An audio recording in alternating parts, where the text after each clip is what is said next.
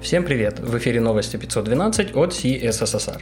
В этом выпуске эра ES модулей, применение ES модулей, разбор расчета высоты и ширины элементов, обновление LTS версий Node.js, веб-драйвер IO7 и отделение Rust от Mozilla. У микрофона Ислам Виндижев.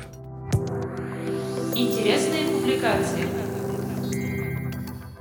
В апреле этого года прекращается поддержка 10-й LTS-версии Node.js. Чем примечательно это событие? 12-я версия и выше полностью поддерживают ES-модули. Сперва краткий экскурс в историю. Сначала были AMD и CommonJS. Если совсем упрощать, AMD подходил для фронтенда, а CommonJS для бэкенда. Довольно быстро появилась UMD или Universal Module Definition. Эта техника должна была стать мостом между AMD и CommonJS. Теперь мы имеем ES-модули.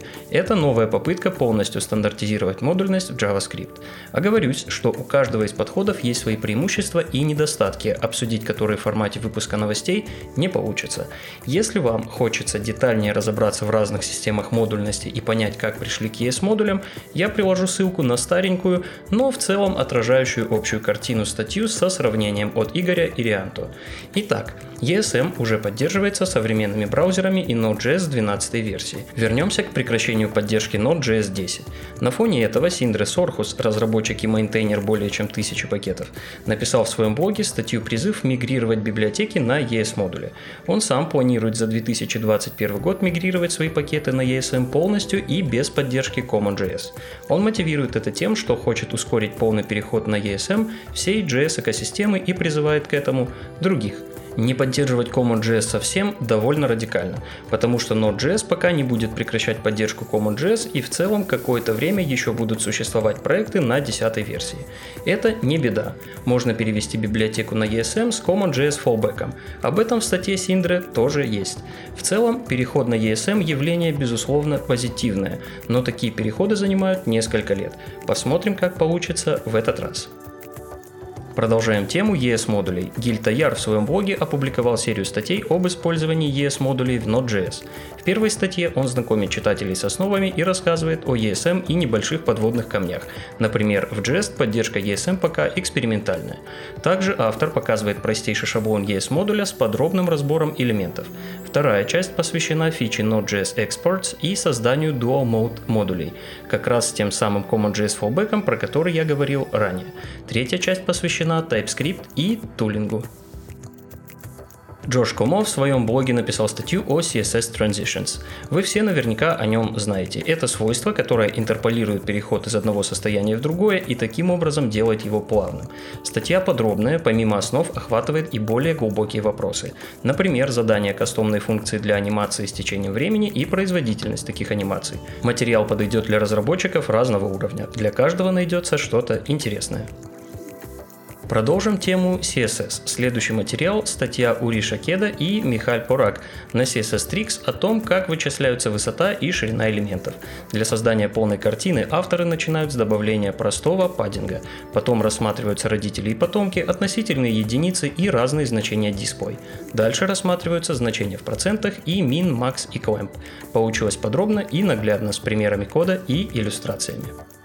В блоге Кристиана Хальмана появилась новая заметка, как передавать данные между JS и CSS при помощи CSS переменных. Супер просто получить значение CSS переменной и установить другое на JS. Для чего это может понадобиться? Как пример, Кристиан приводит передачу координат курсора, к которым CSS сам по себе доступа не имеет. Прикольный трюк, которому можно найти немало применений. В заключение рубрики «Материал специально для тех, кто давно хотел разобраться с базами данных, но сдался из-за сложности материала». Чет Коркорс постарался объяснить, что такое база данных и как она работает на примере бумажной картотеки. Описываются основные понятия, read-write трейдофы, запросы и другие концепции. Кроме того, каждая аналогия переводится и на технический язык для лучшего понимания.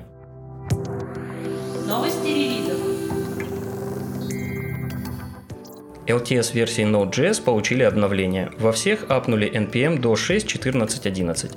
Кроме того, в 10.23.3 был исправлен краш в модуле Crypto и добавлен новый тест его пайплайна.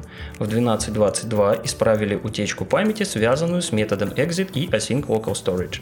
А в 14.15.5 в модуле zlib перестали использовать один из устаревших методов. Небезызвестный imgproxy обновился до версии 2.16.0.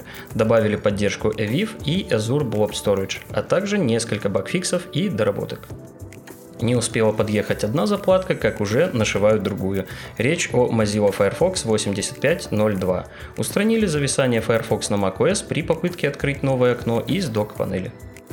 Раз уж мы заговорили о браузерах, доступна Safari Technology Preview 120.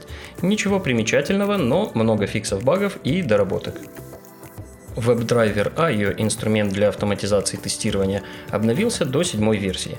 Теперь Node.js 10 не поддерживается. Проект был переписан на TypeScript и появилась возможность работать с Lighthouse при использовании DevTools протокола. Вышел Laravel 8.26.0. Был добавлен новый метод Missing. Он позволяет удобно кастомизировать поведение приложения при попытке доступа к отсутствующей записи. Также напомню, что с предыдущей версии 8.25.0 фреймворк поддерживает параллельный прогон тестов. Другим новостям.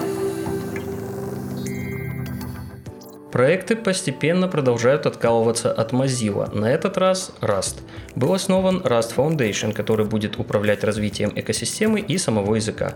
Mozilla совсем в стороне не останется и будет его платиновым спонсором.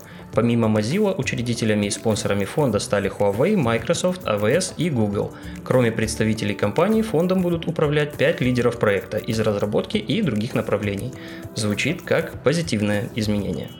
Все ссылки на инфоповоды и сопутствующие материалы вы найдете в описании выпуска. С вами был Ислам Виндижев. До встречи в следующем выпуске.